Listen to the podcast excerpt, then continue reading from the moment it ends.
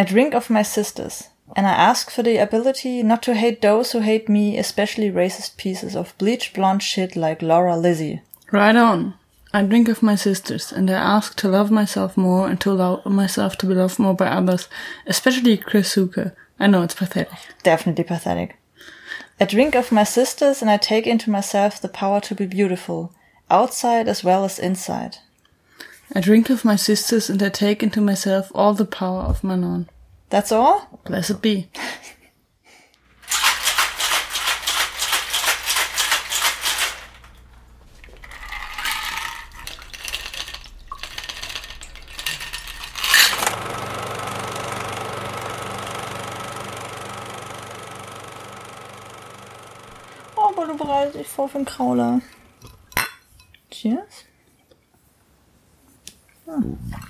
Weil die Gläser klingen doch eigentlich besser.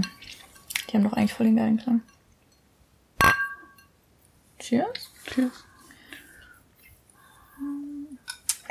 Oh, die sind jetzt auch bis zum Rand voll. Mm. Mm. Mm. Eigentlich ganz erfrischend. Passiert. Also, Woher kommt diese herbe Note nochmal? Der hat irgendwie sowas. Ich finde, der hat im Nachgeschmack sowas, sowas Herbes. Rhabarber. Ah, Rhabarber. Ja, stimmt. Wir trinken ähm, ähm, einen Cocktail.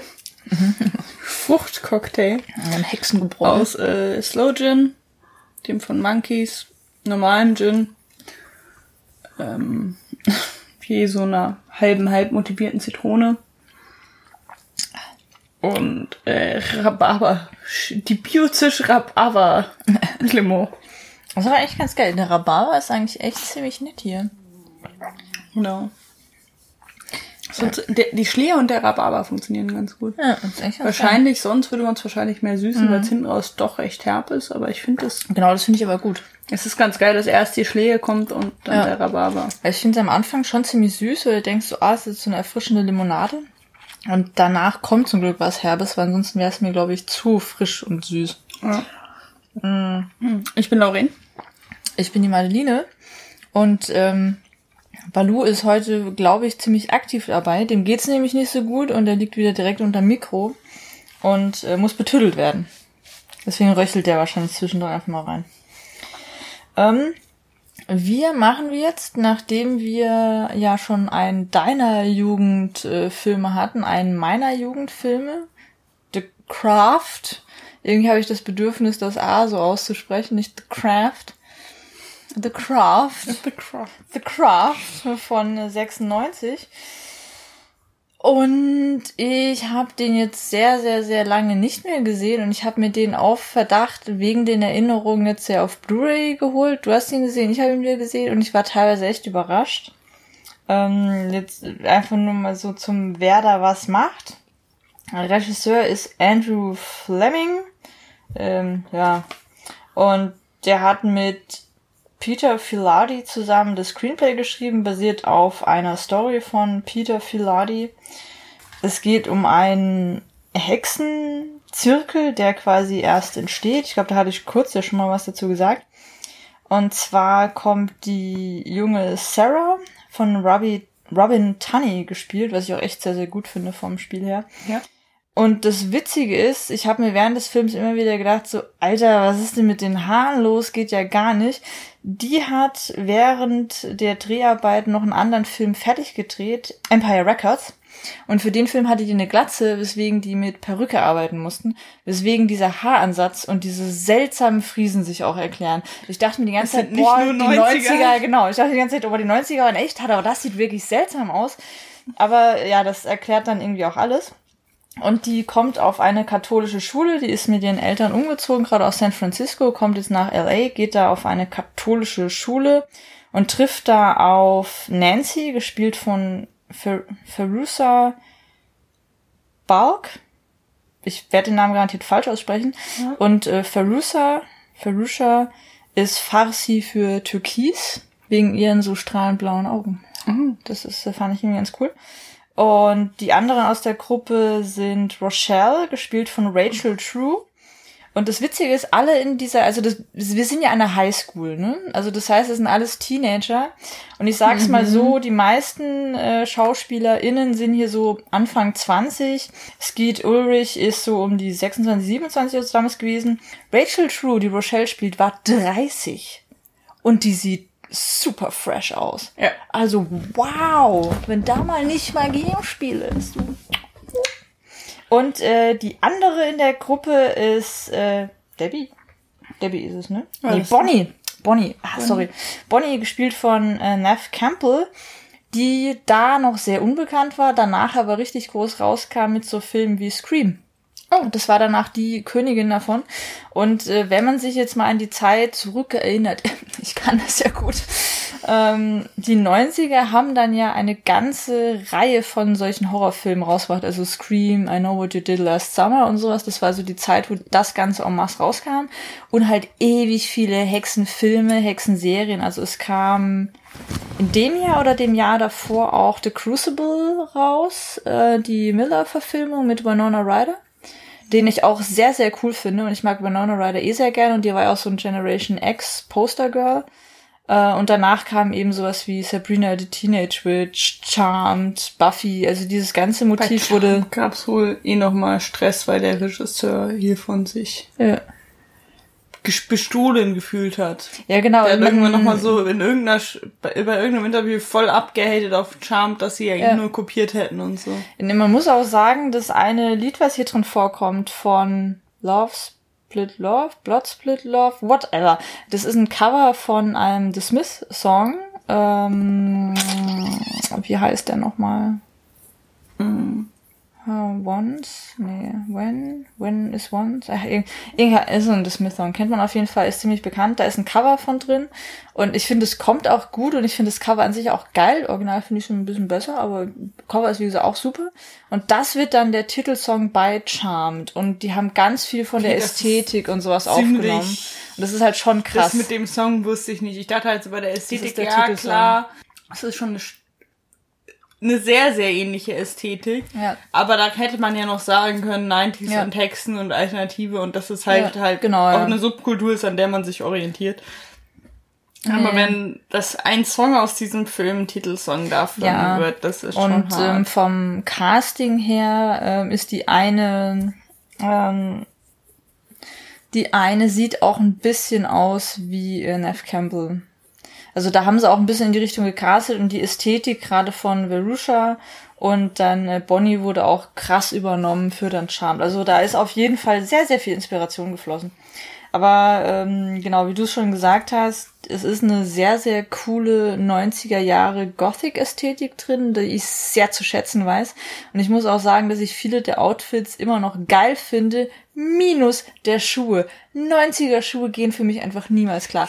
Eine Ausnahme, eine Ausnahme, ähm, wo Nancy dann die, die ganzen Kakerlaken und so auf sich rumrennen hat, wo das anfängt, diese Victorian-Style-Boots. Aber da habe ich halt auch ein Faible für. Und das Witzige ist, das wird auch niemals so richtig out sein in der Gothic-Szene. Das sind so Sachen, die immer bleiben. Es ist nie mehr so richtig super trendy dann, aber es sind so Sachen, da siehst du immer noch Leute rumlaufen. Also das bleibt. Das ist die einzige Ausnahme. Ansonsten 90er Haare und Schuhe, das ist für mich die Grenze. Ich liebe nur die 90er, aber da hört's auf. Ja, Da ja, da ist so einiges dabei. Ja, das ist so ein bisschen. äh, ist schon, schon sehr erkennbar, Ja, aus, also- aus welcher Ära dieser Film kommt. Ja.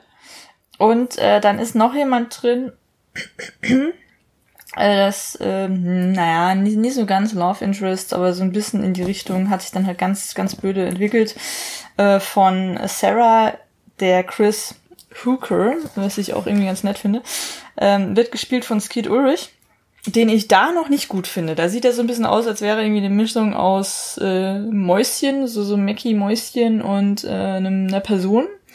Aber dieser Mann ist so wahnsinnig schön geworden im Alter. Oh mein Gott, ich finde es einer der bestaussehendsten, sexiesten Typen aller Zeiten. Und ich würde einfach Der. mal sagen, wow, Bitte noch wow, schön. Wow, der wird so mega, mit so leichten Bart und dann in so hier Ledermontur in Riverdale. Da spielt dann nämlich so ein Dad und ich denke mir jetzt mal so, oh mein Gott, eigentlich gucke ich nur wegen dir und Mädchen Almec diese Serie, weil die einfach so hot seid. Doch, Moin, das muss jetzt, also äh, ich Jetzt- mache jetzt- jetzt, Ich mach noch mal kurz, ich muss noch mal kurz mein Internet anmachen, das heißt, es gibt bestimmt gleich eine Störung, aber das kann ich so nicht auf mir sitzen lassen. Es geht. Oh, ich, ey, der, der Typ, das Alte hat ihm einfach so gut getan. Oh, mm. Hier. Aha, so ein bisschen, ein bisschen verbrämter. Ja, oder? Aha. Ja, oder? Äh, warte mal hier. Äh, genau, was ist mit Bart einfach? Uh, Ja. ja. Ist da irgendwas mit Leder? Oh, uh, ja, ja. Ja, ja, Ja. Es, es, es entsteht auf einmal eine Ästhetik. Er sieht halt wirklich früher Ja. gar nicht. So als, aus. als Junge sieht der irgendwie so, so seltsam aus, aber das Alter hat ihm noch mal so ein bisschen eine Härte gegeben. Und hier, oh, was auf Motorrad, Ledermontur, jawohl, jawohl, now we're talking. Entschuldigung. Ja. ja, aber äh, gut, dass du es mir gezeigt hast, weil man erkennt nicht, dass das aus dem wird. Ja, richtig. Also in dem Film, ich war auch so viel, oh, es geht Ulrich. Oh, oh, der, der sah mal so aus. Ah, okay. Also, ja, genau. Ja. Mhm. Ja. Ähm, der Film ist, ich glaube, nicht so mega bekannt, aber in den Kreisen, in denen ich mich bewegte und bewege, ist es so eine Art Kultfilm. Und außerdem ist er von 96, von daher kann man, glaube ich, schon spoilern. Und ganz ehrlich, man nimmt nicht so viel weg. Es ist relativ. ist, äh, Story ist überschaubar. Story ist überschaubar. Sagen wir es mal so. Was ich jetzt interessant fand, warum ich den Film in Erinnerung behalten habe, ist einerseits die Ästhetik, die ich, wie gesagt, sehr, sehr, sehr mag, immer noch. Und eben, dass es einfach mal vier Frauen sind, die im Zentrum stehen, beziehungsweise werdende Frauen. Und halt diese ganze Thematik um, weil dadurch, also dieses Teenage Witch Motiv kam wie gesagt, eh in den 90ern krass auf.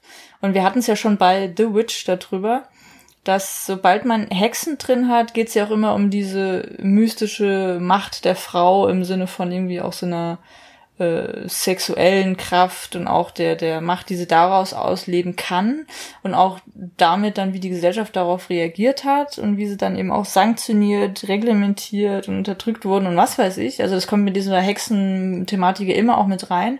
Und dadurch, dass es hier nochmal auf Teenage Girls beziehungsweise eben werdende Frauen gemacht ist, hat man ja immer nochmal diesen Pubertät, Adoleszenz, also diese Initiation, diesen Übergang, dieses Entdecken und Entwickeln der eigenen Sexualität und eigenen Identität drin. Und das habe ich gut in Erinnerung behalten, weil die, es gibt zwar diesen Subplot mit dem Typen, also hier mit diesem Chris, aber das wandelt sich krass ins Böse und es ist auch nie irgendwie so ein arg treibendes Motiv. Und das fand ich irgendwie gut. Es geht echt mehr so um diese Dynamik zwischen denen und wie die halt lernen, so auch ihre eigenen Werte zu entwickeln. Das, das hatte ich sehr gut in Erinnerung. Das hat mir gefallen. Ja. Und der, auch der Konflikt wird zwischen und mit denen ausgelebt und ähm, und der Versuch einer Lösung, da wird sich an eine weitere Frau gewandt. Das finde ich ganz gut. Es ist tatsächlich Ja. Bechdel-Test bestanden. Deswegen, sofort. ja. Also das, das ist, funktioniert Ja. voll gut. Die Dynamik zwischen denen funktioniert auch ganz gut. Und Ja. das ist halt nicht zu klischeebehaftet. Ja. Und die haben alle so ihre äh, eigenen Probleme in unterschiedlichen Abstufungen, aber es wird zum Teil gar nicht so krass behandelt, was ich halt auch realistisch fand. Also, ja, klar, Hex- Hexenzirkel, aber Ja, ja, klar. trotzdem, also dass der, der Suizidversuch von der einen nicht wirklich weiter beleuchtet wird oder bei der mit Ja. den, eine von den Figuren hat halt relativ krasse Narben ja. und die Ursache wird davon auch nicht so wirklich erläutert. Was halt eigentlich auch nicht so wichtig ist, ja. Ja, eben, sondern halt, dass sie damit lebt und wie sie damit umgeht und bei der anderen halt genauso und es kommt gar nicht so spezifisch auf dieses, Ja. es ist, es werden die Hintergründe nicht so aufgearbeitet. Ja, sondern es geht wirklich darum, wie sie es gerade empfinden, was sie gerade bewegt und wie sie damit umgehen möchten und werden. Und das ist eigentlich ein ganz cooler Blick, ohne dass man da noch irgendwie sonst was eine dramatische Geschichte aufzieht. Und ich fand auch bei dem Typen, ich hatte das nicht mehr so in Erinnerung, dass der tatsächlich so eine durchgehende Rolle spielt. Ähm, aber selbst der, er ist ja, er ist ja nicht so, dass sie, ähm, also hier Sarah wahnsinnig in diesen Chris verliebt ist und deswegen so, ach, ich kann ohne ihn nicht leben, sondern es ist ja mehr so, wie, oh ja, mal gucken, was passiert. Sie er, wollte einfach nur nicht weiter von ihm gemobbt werden. Ja, und genau, also er, sie war dann ja auf dem Date und sie dann so, ich will aber jetzt nicht weitergehen und daraus hat er halt so diese Lügenstory wieder mal gemacht, typisch Highschool. Und da fing es ja erst an, dass sie gemeint hat, wegen so, nee, weißt du was, ich will jetzt aber auch eine Lektion erteilen. Und allein, dass sie dann nochmal so darauf fixiert war, von wegen, eigentlich hätte ich ja schon gern, dass er mich wenigstens mag, um ihm auch eine Lektion zu erteilen. Es war so ein bisschen ambivalent. Aber da haben die anderen dann ja auch schon reagiert, von wegen, so, ja, ist schon ein bisschen überzogen, eigentlich sollte ich den einfach vergessen vergessen, weil er es nicht wert. Das wurde irgendwie aufgearbeitet und dann wird er ja quasi, das ist ja, weil es ist sehr, sehr viel Wicker und sowas drin, ist ja auch immer eine der großen wahren Sachen, so Love Spell und sowas, klar, möchte irgendwie jede, jeder mal machen, aber es ist gefährlich, weil im Grunde genommen ist es ein Fluch für den anderen und damit auch für dich, weil du erzeugst halt eine Obsession, eine Besessenheit und keine richtige Liebe, das ja. muss man sich halt bewusst machen und daraus lernt sie dann ja auch und merkt dann, dadurch belastet sie sich, bringt sich in eine extrem gefährliche Situation, weil er aus dieser Obsession heraus den sie ja auch tatsächlich vergewaltigen möchte. Also ja. das hätte er garantiert vielleicht auch so gemacht, weil er scheint sowieso ein Arschloch zu sein. Von daher, ich möchte jetzt nicht sagen, dass sie schuld ist, aber einfach nur, dass sie merkt, ähm, wie, wie gefährlich da andere auf sie auch reagieren können als Frau und als werdende Frau dann auch.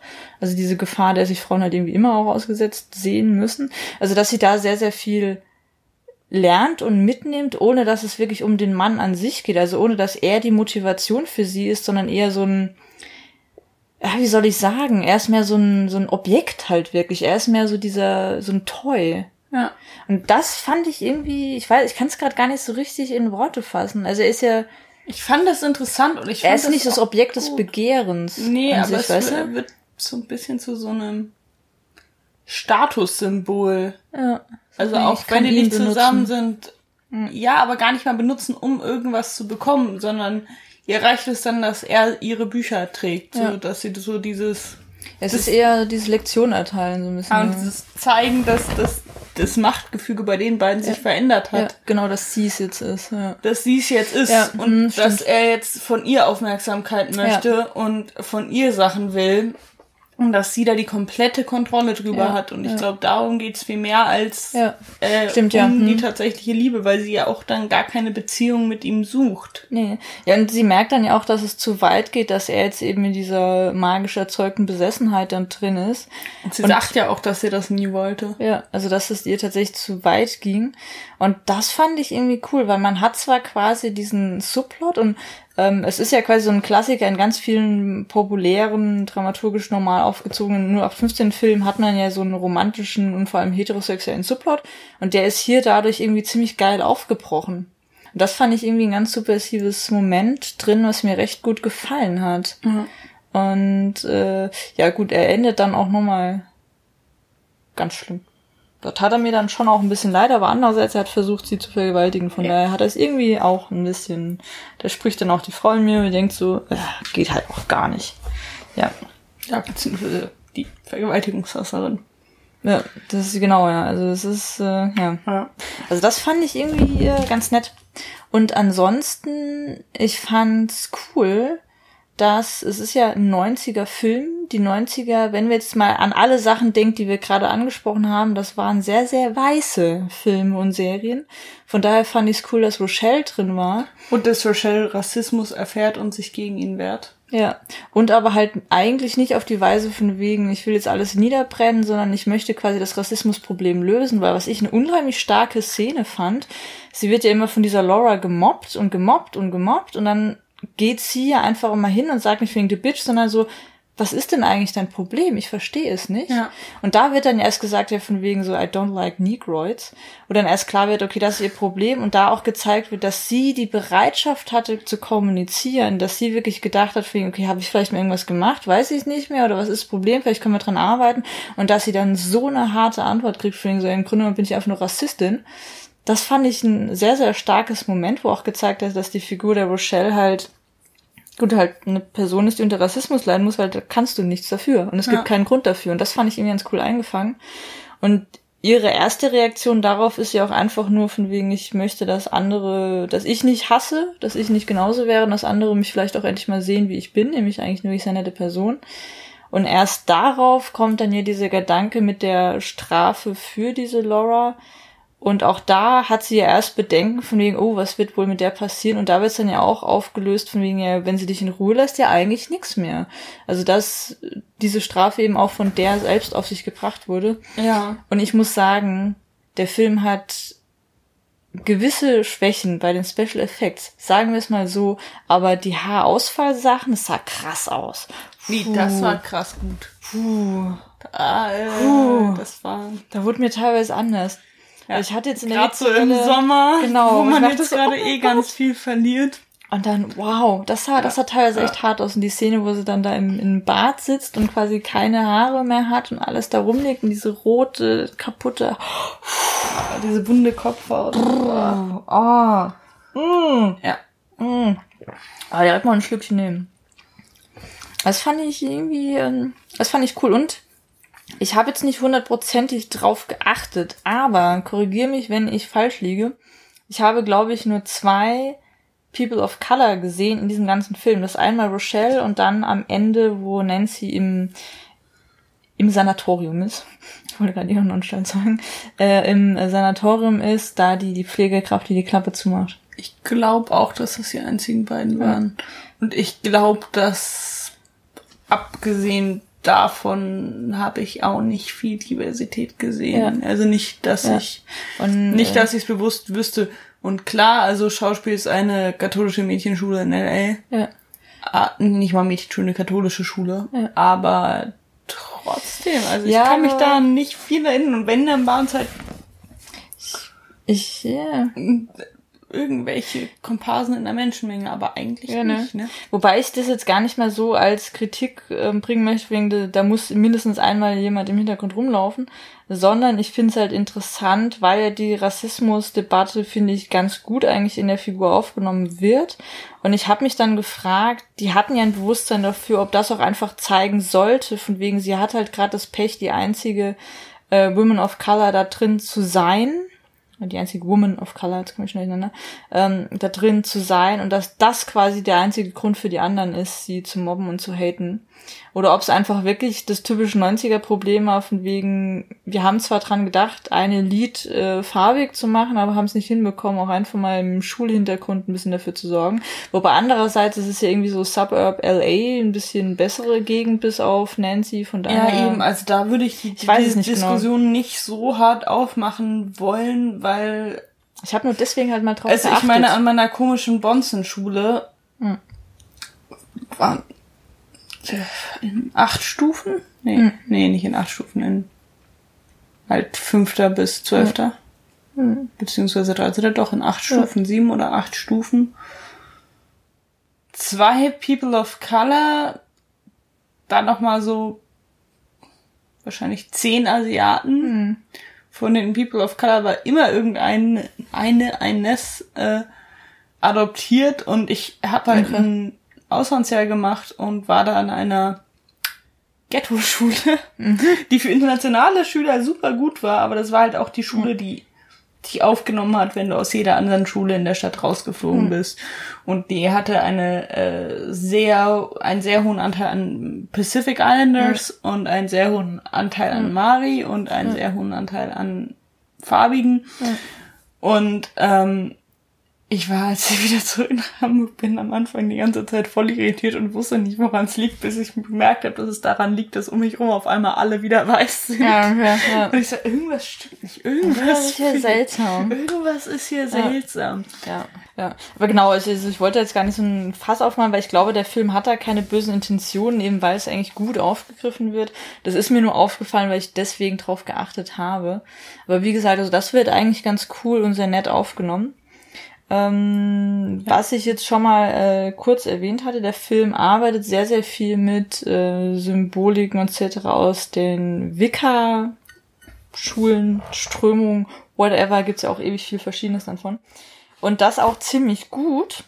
Und das liegt daran, dass sie von Pat Devon, einer damaligen High Priestess aus einem der größten Vereinigungen von Wicca-Leuten, ähm, beraten wurden. Und die hat diese ganzen Chants, Gesänge, Evoker und Invokationen, Chants halt und Ritualen etc. hat die auf tatsächlichen ähm, Praktiken aufgebaut. Nur diese Figur des Manon ist ein fiktiver Gott. Ja.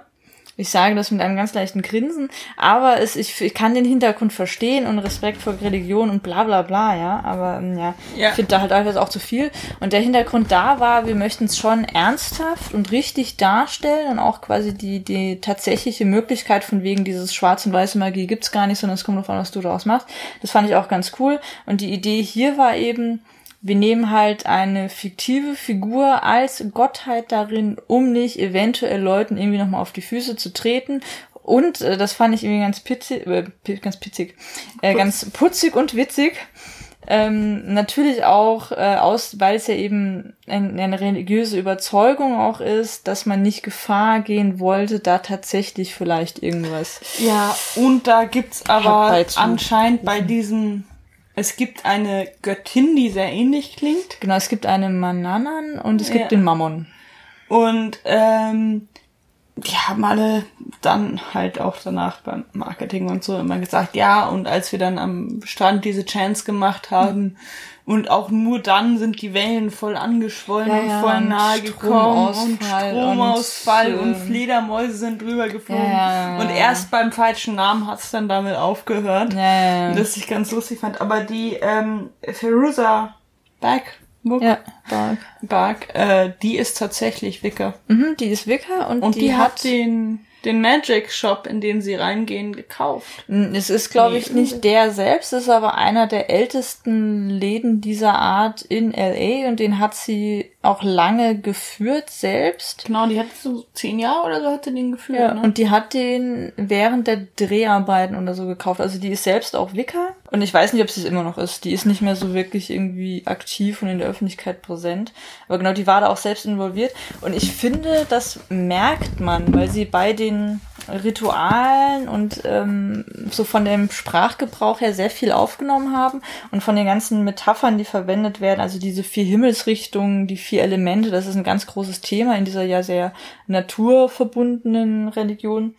Und dann auch dieses As Above, So Below, das kommt zum ersten Mal in diesen Emerald Tablets aus dem zweiten Jahrhundert nach unserer Zeitrechnung von Hermes Trisme Trismegistus, Trismegistus, Entschuldigung, dem Hermetiker, ähm, vor. Und das ist auch ein ganz großes Ding, wenn man jetzt zum Beispiel mal an äh, die erste Darstellung des Baphomet, hm, ist es Baphomet oder ist es im Deutschen sogar Baphomet? Ich weiß gar nicht mehr. Also das von das Baphomet äh, denkt, hat ja auch eben diese diese typische Haltung mit, mit der rechte die rechte Hand geht so nach oben, die andere nach unten. Das ist auch so ein Verweis auf dieses as above so below und ist dann auch mit den Monden etc. verbunden.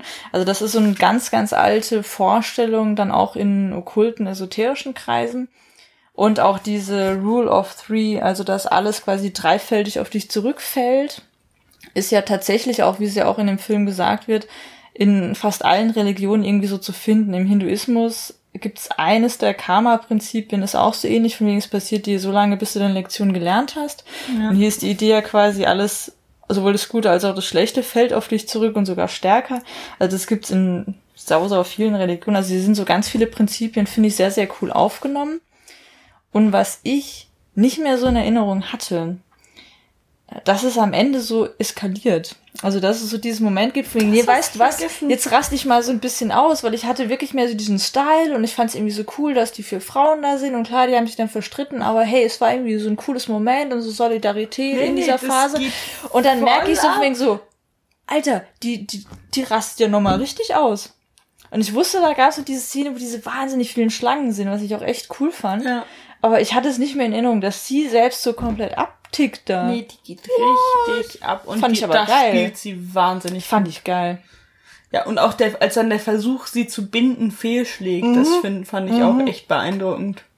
Deswegen, also das, das hatte ich nicht mehr so krass in Erinnerung. Das ist halt das klassische Moment, ne? Die haben was beschworen, was ein bisschen zu groß war für Ja. ja so Zauberlehrling-mäßig. Ach, die Geister, die ich rufe, werde ich nur nicht wieder los. die. Ja. Ja. Das fand ich, das fand ich irgendwie ganz cool. Was ich halt, glaube ich, da gut fand, war, dass einerseits in der Figur der Nancy geht's halt so komplett in dieses, also sie hat ja so einen Kontrollverlust, dadurch, dass sie auch ein bisschen gierig wird, etc. äh, und dann ja auch wirklich böse wird und auch den Tod anderer willig in Kauf nimmt. Und da kann man sich natürlich einerseits so denken, von wegen, ja, wenn man es jetzt zurückzieht auf dieses Ganze, es geht um äh, junge Frauen, die quasi die Macht ihrer Sexualität und ihres Seins und ihre eigene Kraft und sowas äh, entdecken. Das ist von wegen, ja, passen auf, ja, Macht korrumpiert. Aber ich finde, das wird gut zurückgenommen durch die anderen Figuren, weil die anderen beiden gehen ja eher mit. Die beiden Hauptprotagonisten sind ja auf jeden Fall Nancy und Sarah. Und dadurch, dass Sarah ja sehr geerdet ist, da reflektiert zwischendrin so, ah nee, es geht mir zu weit und das, ja. die Konsequenzen sind zu hart und ich möchte eigentlich niemandem Schaden zufügen und ich nutze jetzt meine Kraft auch, um dich da quasi wieder rauszuholen oder versuche es jedenfalls. Dadurch wird quasi gezeigt von wegen, okay, es ist nicht die hysterische Frau, wie es halt sonst oft dargestellt wird, sondern es liegt einfach dran, was du als Person daraus machst. Genau, und ich fand das, das fand auch gut und schlecht. ich fand es auch interessant, wie weit die anderen beiden noch mitgegangen mhm. sind und ab wann sie nicht mehr mitgegangen ja. sind. Oder es nicht mehr so wirklich wollten. Ja. Und das dann halt doch, das sind dann doch wieder diese Teenager-Machtstrukturen, ja. die auch später im Leben, also eine gesunde ja. Mischung aus halt der dominanten Person in der Freundesgruppe, Gruppenzwang und. Ja. Ja, auf jeden Fall. Ja, und ich fand tatsächlich, dass äh, Verusa, Verusa Balk wahnsinnig geil gespielt hat. Die hat richtig gut gespielt. Ich finde, die ist da komplett in dieser Rolle irgendwie ein bisschen aufgegangen. Und genau das, was dann am Ende austickt, das habe ich einfach so komplett abgenommen. Die war da so komplett drin. Das fand ich so krass. Und ich finde es so schade, dass ich mich daran nicht mehr erinnert habe. Ich habe irgendwie nur so das Positive mitgenommen und nicht so, dass diese Figur nochmal so einen kompletten Ausraster hat. Ja. Fand ich geil. Und da, es gibt so ein paar Momente, wo man sich denkt, mh, mm, das äh, so auf Blu-ray der Release ist ganz nett, weil dann kann man mal so richtig sehen, wie schlecht die CGI teilweise ja. in den 90ern war. Aber ich fand es trotzdem jetzt nicht schlimm. Es war halt mega cheesy, aber weißt du was, wir gucken hier einen Teenage Witch Film. Von daher, ich fand es auch nicht Und so Und dafür fand ich, dass ganz viele Teenage Witch Film-Themen, ja. also keine Ahnung, ich habe mal die deutsche, eine, eine deutsche ja. Verfilmung von Bibi Blocksberg gesehen. Oh. Okay. Also im Vergleich. Ja ja, den man nicht ziehen sollte an dieser Stelle, aber so. Es ging eigentlich. War gut. Ist echt nicht gut, aber es ist im Rahmen so eines Films völlig okay. Ja, also. und Suspension of Disbelief, also du bist dann halt ja. drin und dann nimmst du es so an und ja, die, okay. die, die Schlangen und so, das war schon ganz ja. cool. Ja, und das sind ja auch tatsächlich echte Schlangen. Also die, die Live-Action-Szenen mit mehreren hunderten Schlangen waren echt cool. War halt so mit der Hand und wir sind da so auf ihrem Kopf, das war ein bisschen weird. Das mit dem Spiegel. Aber es war auch ein cooles Moment, das mit dem Spiegel. Ja. Also diese Glamour-Sachen, die da nochmal reinkommen, fand ich irgendwie immer ganz nett. Ich fand es auch lustig, wie sie das, wie sie dann bei diesen Übernachtungsaktionen, äh, ja. dass diese Magie so langsam für sich entdeckt haben. Das ja. fand ich schon cool. Ja. Ja, genau, es war dieser geschützte Rahmen dieses hier äh, Pyjama-Party. Von wegen, ja. ah, jetzt machen sie alle girly Stuff und reden bestimmt die ganze Zeit über Jungs. Äh, äh.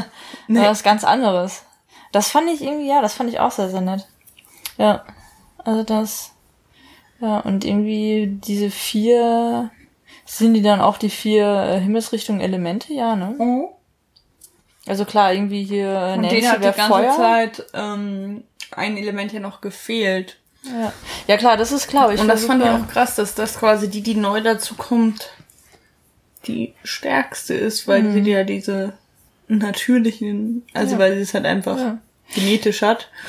Und ähm, das fand ich recht beeindruckend. Ja, die aber auch am ausgeglichensten und schon am harmonischsten in dieser Idee ihrer eigenen Magie ist, unbewusst.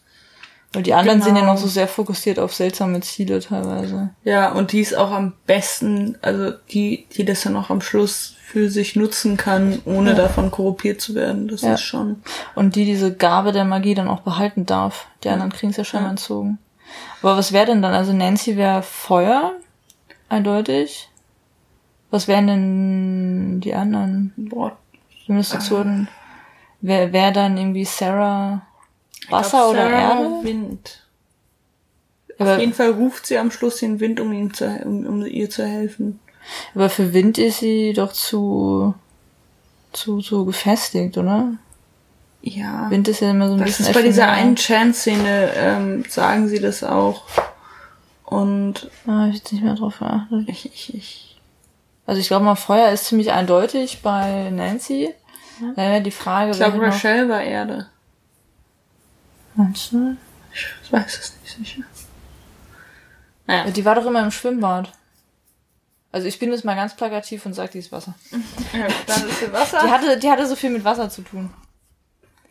Äh, ist ja auch egal. Also man kann es bestimmt irgendwie zuordnen und sich da noch viel weiter reindenken und viel mehr damit machen.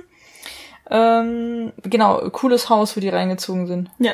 Also ich stehe ja sowieso auf solche, äh, solche alten Mansions und sowas, fand ich auch cool. Und sehr, sehr interessante Einbeziehung der Natur teilweise. Also da gab es ein paar nette Szenen, muss ich auch sagen. Ja. Auch ein paar kitschige, auch sehr nette. Ganz Ja. gute Mischung. Ja, also von daher, ich fand den Film eigentlich überraschend jetzt gar nicht so schlecht. Ich habe erwartet, dass er viel cheesiger für mich nochmal wird und ich mir denke so, oh, was ist denn da los? Aber ich finde gerade der Style ist wahnsinnig gut rübergekommen. Diese ganze äh, Hexenthematik und dieses ganze Wickerzeug kam, finde ich, gut rüber. Mir hat es sehr gut gefallen, dass wir einen Film hatten mit eben vier weiblichen Leads, wo zwar dann äh, also heterosexuell bezogen, wobei es gab aber sehr, sehr viele ähm, bi- beziehungsweise homosexuell orientierte Witze und sowas. Ja. Also Nancy hat da ja so ein paar Sachen gebracht, wo ich mir auch dachte, so, aha, auch das haben sie schon drin.